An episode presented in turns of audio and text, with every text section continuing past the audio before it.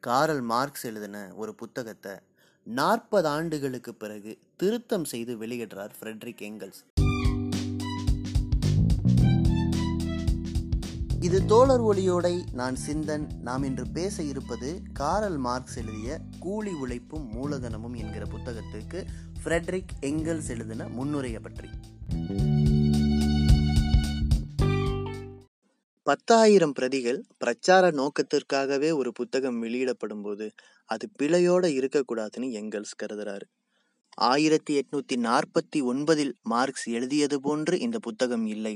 ஆனால் அதனை ஆயிரத்தி எட்நூத்தி தொண்ணூத்தி ஒன்றில் எப்படி எழுதியிருப்பாரோ ஏறத்தாழ அதை போன்று இருக்கிறது.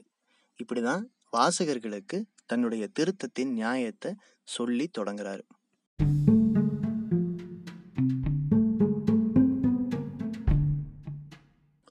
மூல நூலில் தொழிலாளர் முதலாளியிடமிருந்து பெறும் கூலிக்காக தன் உழைப்பை விற்கிறார் என கூறப்பட்டுள்ளது.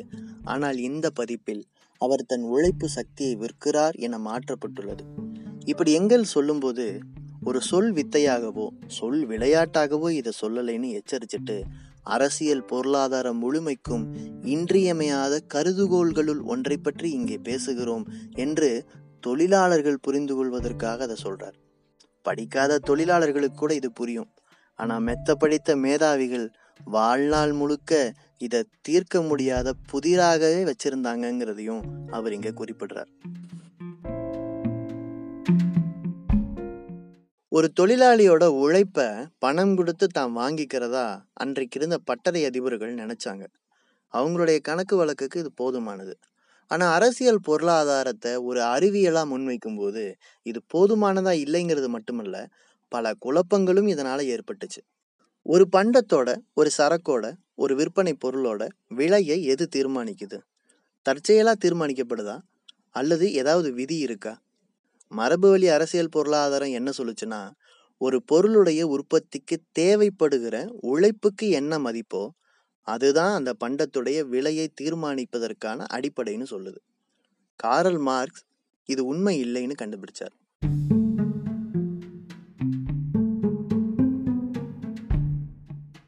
எங்கள் சொல்லக்கூடிய உதாரணங்களை கேட்போம்.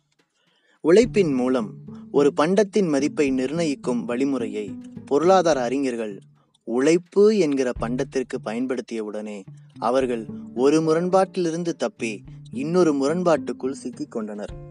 உழைப்புடைய மதிப்பு எவ்வாறு நிர்ணயிக்கப்படுகிறது? அதில் அடங்கியுள்ள தேவையான உழைப்பினால். ஆனால் ஒரு தொழிலாளியின் ஒரு நாளைய ஒரு வார ஒரு மாத ஓர் ஆண்டின் உழைப்பில் அடங்கியிருக்கும் உழைப்பு எவ்வளவு? உழைப்புத்தான் அனைத்து மதிப்புகளுக்குமான அளவை என்று சொன்னால் உழைப்பின் மதிப்பை உழைப்பின் அளவாகவே வெளிப்படுத்த முடியும். ஆனால் ஒரு மணி நேர உழைப்பின் மதிப்பு பற்றி நமக்கு எதுவுமே தெரியாது. அது பற்றி நாம் தெரிந்து வைத்திருப்பதெல்லாம் அது ஒரு மணி நேர உழைப்புக்கு சமம் என்பது மட்டுமே. ஆக நாம் ஒரு மயிரிழை அளவு கூட நமது குறிக்கோளை நோக்கி முன்னேறவில்லை. ஒரு வட்டத்திலேயே தொடர்ந்து சுற்றி வந்து கொண்டிருக்கிறோம். இப்படி எங்கள் சொல்லும்போது எள்ளி நகையாடுறாரு கேலி செய்கிறாரு. பண்டைய அரசியல் பொருளாதார அறிஞர்கள் கொடுத்த விளக்கம் எப்படி குண்டு செட்டுக்குள்ளேயே சுத்திக்கிட்டு இருக்குன்னு சொல்றாரு.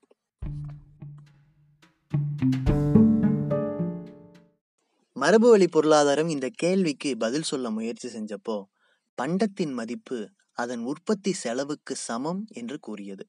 அப்படின்னா உழைப்பின் உற்பத்தி செலவுங்கிறது என்ன? இந்த கேள்விக்கு பதில் சொல்லும்போது பொருளாதார அறிஞர்கள் தர்க்கத்தில் சின்ன மோசடி செஞ்சாங்க. உழைப்பின் உற்பத்தி செலவை ஆய்ந்தறிவதற்கு பதிலாக அவர்கள் இப்போது தொழிலாளியின் உற்பத்தி செலவை ஆய்ந்தறிய முற்பட்டனர். கெடு வாய்ப்பாக உழைப்பின் உற்பத்தி செலவை கணக்கிட முடியாது. ஆனால் தொழிலாளியின் உற்பத்தி செலவை கணக்கிட முடியும். இந்த சமூக அமைப்புல ஒரு தொழிலாளியின் உற்பத்தி செலவுங்கிறது என்ன? தொழிலாளிய வேலை செய்ய முடிந்தவரா ஆக்கணும். அவர் வேலை செய்யறதுக்கான திறனை பராமரிக்கணும். முதுமையோ நோயோ மரணமோ அவர் வேலையிலிருந்து நீக்கப்பட்டுட்டா இன்னொரு தொழிலாளியை தருவதற்கான இன விருத்திக்கான செலவுங்கிறது செய்யப்படணும். இந்த அனைத்திற்கும் சராசரியா தேவைப்படுற பிழைப்பாதார பொருட்களுடைய மொத்தத்திற்கு அவற்றுடைய பண விலைக்கு சமமானதாத்தான் ஒரு தொழிலாளியின் உற்பத்தி செலவுங்கிறது அமையுது. முன்பு சொன்ன விளக்கத்தில் இருக்கக்கூடிய பிழையை சுட்டி காட்டுறதுக்கு எங்கெல்ஸ் ஒரு உதாரணத்தை நமக்கு சொல்றார்.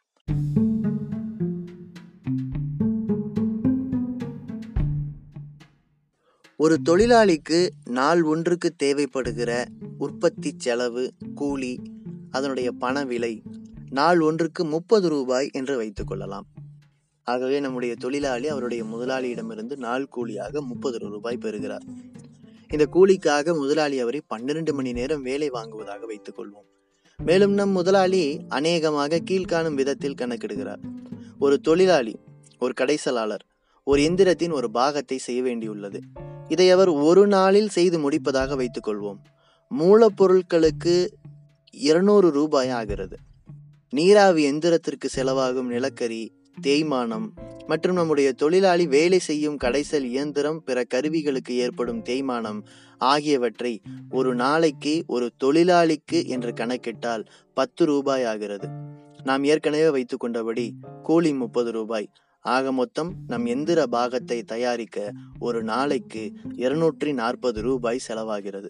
ஆனால் முதலாளி தன்னுடைய வாடிக்கையாளரிடம் சராசரியாக இருநூத்தி எழுபது ரூபாய்க்கு அதாவது முதலீட்டை விட முப்பது ரூபாய் கூடுதலாக கிடைக்குமாறு விளைவிக்கிறார். முதலாளி எடுத்துக்கொண்ட இந்த முப்பது ரூபாய் எங்கிருந்து வருகிறது? மரபு வழி பொருளாதாரம் சொல்வதன்படி பார்த்தால் பண்டங்கள் அவற்றின் மதிப்புகளுக்கே விற்கப்படுகின்றன. அதாவது அவற்றில் அடங்கியிருக்கும் உற்பத்திக்கு தேவையான உழைப்பின் அளவுக்கேற்ற விலைகளில் விற்கப்படுகின்றன. ஆகவே நம்முடைய இந்திர பாகத்தின் சராசரி விலையான இருநூத்தி எழுபது ரூபாய் என்பது அதன் மதிப்புக்கு சமம். அதாவது அதில் உள்ளடங்கியுள்ள உழைப்புக்கு சமம். ஆனால் இந்த இருநூத்தி எழுபது ரூபாயில் இருநூத்தி பத்து ரூபாய் கடைசலாளர் வேலை செய்வதற்கு முன்பே இருந்த மதிப்புகளை குறிப்பது. இருநூறு ரூபாய் மூலப்பொருட்களில் அடங்கியிருந்தது. பத்து ரூபாய் வேலையின் போது நுகரப்பட்ட எரிபொருள் வேலையில் பயன்படுத்தப்பட்டு திறன் குறைந்து போன எந்திரங்கள் கருவிகளின் தேய்மானத்தில் அடங்கியிருந்தது. அறுபது ரூபாய் எஞ்சி இருக்கிறது இந்த தொகை மூலப்பொருளின் மதிப்புடன் கூட்டப்பெற்றுள்ளது நம்முடைய பொருளாதார அறிஞர்களின் அனுமானத்தின்படி இந்த தொகை தொழிலாளியால் மூலப்பொருளுடன் சேர்க்கப்பட்ட உழைப்பில் இருந்துதான் தோன்ற முடியும்.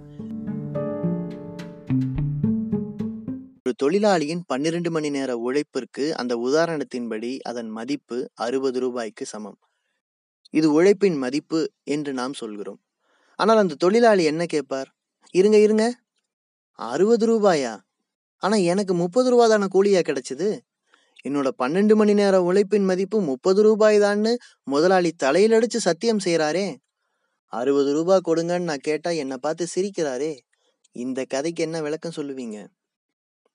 இதற்கு முன்னர் நாம் உழைப்பின் மதிப்பை அறிய போய் ஒரு நச்சு வட்டத்தில் சிக்கிக் என்றால் இப்போது நாம் நிச்சயமாக ஒரு தீர்க்க முடியாத முரண்பாட்டுக்குள் நேரடியாக தள்ளப்பட்டு கிடக்கிறோம் என்கிறார் எங்கல்ஸ். உழைப்பின் மதிப்பை கண்டறிய புறப்பட்டோம். நமக்கு தேவையான அளவுக்கு அதிகமாகவே கண்டுபிடித்தோம். பன்னிரண்டு மணி நேர உழைப்பின் மதிப்பு ஒரு தொழிலாளிக்கு முப்பது ரூபாய் இருக்கும்போது முதலாளிக்கோ அது அறுபது ரூபாயாக இருக்கிறது. இந்த அறுபது ரூபாயில் முப்பது ரூபாயை உழைப்பவனுக்கு கூலியாக கொடுத்துவிட்டு மீதி முப்பது ரூபாயை தனக்கென்று எடுத்துக்கொள்கிறார் முதலாளி. இப்படி பார்த்தால் உழைப்பு ஒரு மதிப்பை அல்ல இரண்டு மதிப்புகளை கொண்டுள்ளது. அதுவும் மிக வேறுபட்ட இரண்டு மதிப்புகளை கொண்டுள்ளது. இங்கே பணத்தில் குறிக்கப்படும் மதிப்புகளை உழைப்பு நேரமாக நாம் மாற்றியவுடன் இந்த முரண்பாடு இன்னும் அபத்தமாக ஆகிவிடுகிறது. பன்னிரண்டு மணி நேர உழைப்பின் மூலம் அறுபது ரூபாய் பெருமான ஒரு புதிய மதிப்பு தோற்றுவிக்கப்படுகிறது. ஆக ஆறு மணி நேரத்தில் தோற்றுவிக்கப்படும் புதிய மதிப்பு முப்பது ரூபாய்க்கு சமமானது.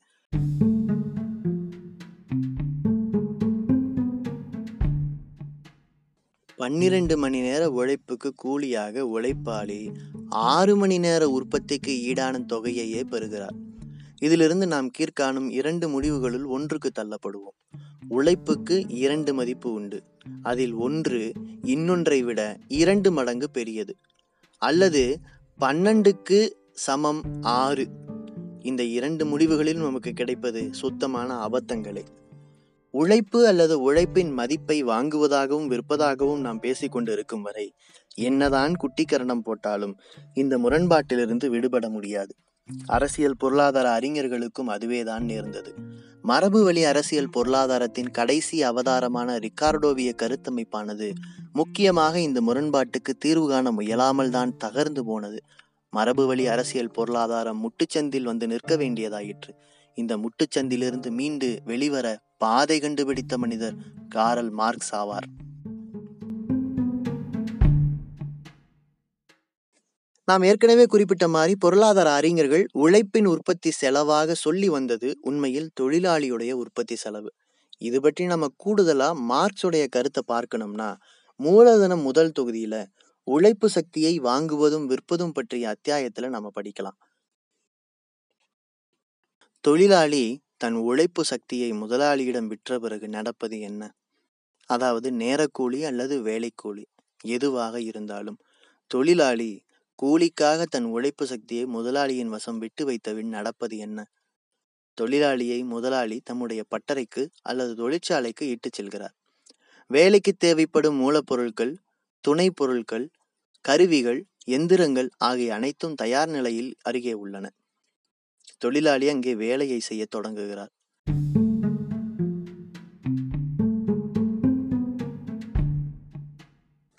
நாம இன்னும் ஒரு உதாரணத்தை பார்ப்போம். ஏற்கனவே சொன்ன மாதிரி ஒரு தொழிலாளிக்கு நாள் கூலி முப்பது ரூபாய் அதை நாள் கூலியாக பெற்றாலும் சரி வேலை கூலியாக பெற்றாலும் சரி ஊரெல்லாம் வந்து நாள் கூலிங்கிறத ஒரு சம்பளமாகவும் வேலை கூலிங்கிறது வந்து பீஸ் ரேட்டு இந்த மாதிரி சொல்லுவாங்க. முன்பு போலவே தொழிலாளி பன்னெண்டு மணி நேரத்தில் தன்னுடைய உழைப்பின் மூலம் பயன்படுத்தப்பட்ட மூலப்பொருட்களின் மதிப்போட அறுபது ரூபாய் பெருமானமுள்ள புதிய மதிப்பை சேர்ப்பதாக கொள்ளலாம். செய்து முடிக்கப்பட்ட பொருளை விற்பதன் மூலம் முதலாளி இந்த புதிய மதிப்பை பணமாக மாற்றுகிறார்.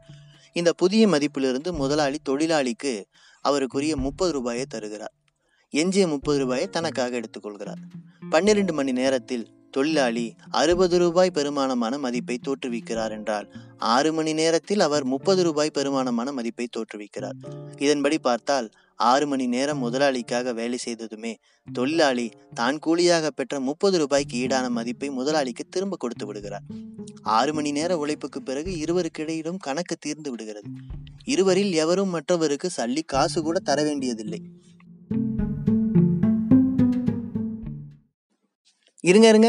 இப்போ முதலாளி பதட்டமாயிடுறாரு ஒரு முழு நாளுக்கு அதாவது பன்னெண்டு மணி நேரத்துக்கு தொழிலாளியை வேலைக்கு அமர்த்தினேன் ஆனா ஆறு மணி நேரம்ங்கிறது அரை நாள் தான் ஆகவே மீதி ஆறு மணி நேரம் முடிகிற வரைக்கும் தொடர்ந்து வேலை செய்யணும்.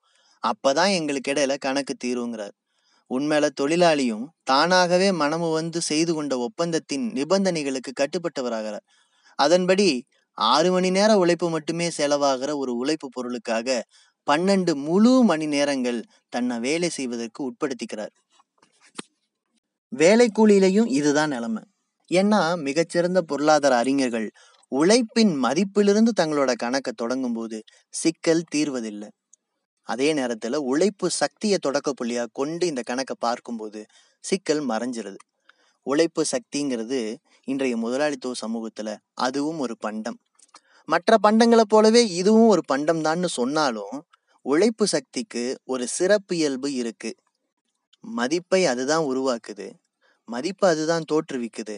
தக்கபடி பயன்படுத்தினா தான் கொண்டிருக்கிற மதிப்பை விட கூடுதலான மதிப்பை தோற்றுவிக்கும் மூலமாகவும் அது ஒரு சிறப்பு இயல்பு கொண்டிருக்கு. இன்றைய முதலாளித்துவ உற்பத்தி முறையில மனிதனுடைய உழைப்பு சக்திங்கிறது ஒரு நாள்ல அது கொண்டிருக்கிற மதிப்பை விட அதிகமா அதற்கு செலவு செய்யப்பட்ட மதிப்பை விட அதிகமான மதிப்பை உற்பத்தி செய்யுது. அது மட்டும் இல்லாம ஒவ்வொரு புதிய விஞ்ஞான கண்டுபிடிப்பு வரும்போதும் ஒவ்வொரு புதிய தொழில்நுட்பம் புத்தாக்கம் செய்யப்படும் போதும் அன்றாட செலவு போக உபரி உற்பத்தியை அதிகமாக செய்து கொடுக்குது. இதன் விளைவா ஒரு பக்கம் வேலை நாளில் தொழிலாளி தன்னுடைய நாள்கூடிக்கு ஈடாக செய்யக்கூடிய வேலை நேர பகுதிங்கிறது குறையுது. மறுபக்கம் ஊதியம் இல்லாமல் முதலாளிக்கு வழங்கி தீர வேண்டிய வேலை நேர பகுதிங்கிறது அதிகரிக்குது.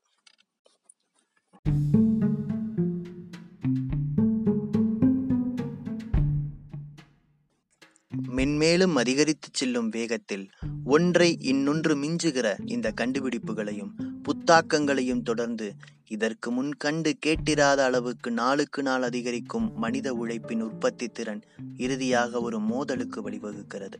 இந்த மோதலில் இன்றைய முதலாளித்துவ பொருளாதாரம் சிதைந்து அழிந்தே தீரும். ஒருபுறம் அளவிட முடியாத செல்வமும் வாங்குவோரால் சமாளிக்க முடியாத அளவுக்கு தேவையான அதிகமான உற்பத்தி பொருட்களும் குவிந்து கிடக்க மறுபுறம் சமுதாயத்தின் மிக பெரும் மக்கள் திரள் பாட்டாளிகளாக மாற்றப்பட்டு கூலி தொழிலாளர்களாக மாற்றப்பட்டு அதன் காரணமாக தேவைக்கு அதிகமாக குவியும் உற்பத்தி பொருட்களை தங்களுக்கென உடமையாக்கிக் கொள்ள இயலாதவர்களாய் ஆக்கப்பட்டுள்ளனர். அளவு கடந்த செல்வமுடைய ஒரு சிறு வர்க்கம். சொத்து ஏதுமில்லாத கூலி தொழிலாளர்களை கொண்ட ஒரு பெரிய வர்க்கம் என சமுதாயம் பிளவுறுவதானது இந்த சமுதாயத்தை தன்னுடைய தேவைக்கு அதிக உற்பத்தியில் தானே சிக்கி மூச்சு திணறும் நிலைக்கு தள்ளுகிறது. முதலாளித்துவ சமூகத்துல இந்த அபத்தத்திற்கு தீர்வே கிடையாது. இதற்கு நாம முடிவு கட்டணும்னா முதலாளித்துவ அமைப்பு முறைக்கு முடிவு கட்டணும். வர்க்கங்கள் இல்லாத சமுதாயம் பிறக்கணும். இப்படி குறிப்பிடும்போது எங்கல்ஸ் நமக்கு சில முக்கியமான விஷயங்களை கவனப்படுத்துறார். தொழிலாளியுடைய உழைப்பு சக்தியிலிருந்து தான் மதிப்பு பிறக்குது. அந்த மதிப்புல ஒரு பகுதி தொழிலாளிக்கு கூலியா கிடைக்குது. இன்னொரு பகுதி முதலாளிக்கு உபரியா போய் சேருது. இந்த உபரியை அதிகரிப்பதற்கான பல முயற்சிகளை முதலாளி மேற்கொள்றார். அதுல மிக முக்கியமானது விஞ்ஞான கண்டுபிடிப்புகளை தொழில்நுட்பங்களை ஊக்கப்படுத்துவது அதன் மூலமா உற்பத்தி திறனை அதிகரிக்கிறது. இன்னைக்கு உற்பத்தி முறை பிரம்மாண்டமா வளர்ந்துருக்கு. உற்பத்திய மிகப்பெரிய அளவுக்கு நம்மளால எடுக்க முடியுது. ஆனா அது அனைவருக்கும் பயன்படல. திட்டமிட்ட முறையில உற்பத்திய வளர்த்தெடுக்கக்கூடிய புதிய சமூக அமைப்பு இருந்தாதான் வேலை செய்யணுங்கிற கட்டாயம் அனைவருக்கும் சமமாக இருந்தாதான் அந்த புதிய சமுதாய அமைப்புங்கிறது அனைவருக்குமான சமுதாய அமைப்பாக இருக்கும். இந்த காலகட்டத்தை நோக்கி நாம் செல்வது தவிர்க்கவே முடியாதது. ஃப்ரெட்ரிக் கெங்கல்ஸ் இதை எழுதும்போது மே தின கொண்டாட்டம் உலகம் முழுக்க பல நாடுகளில் நடந்தது.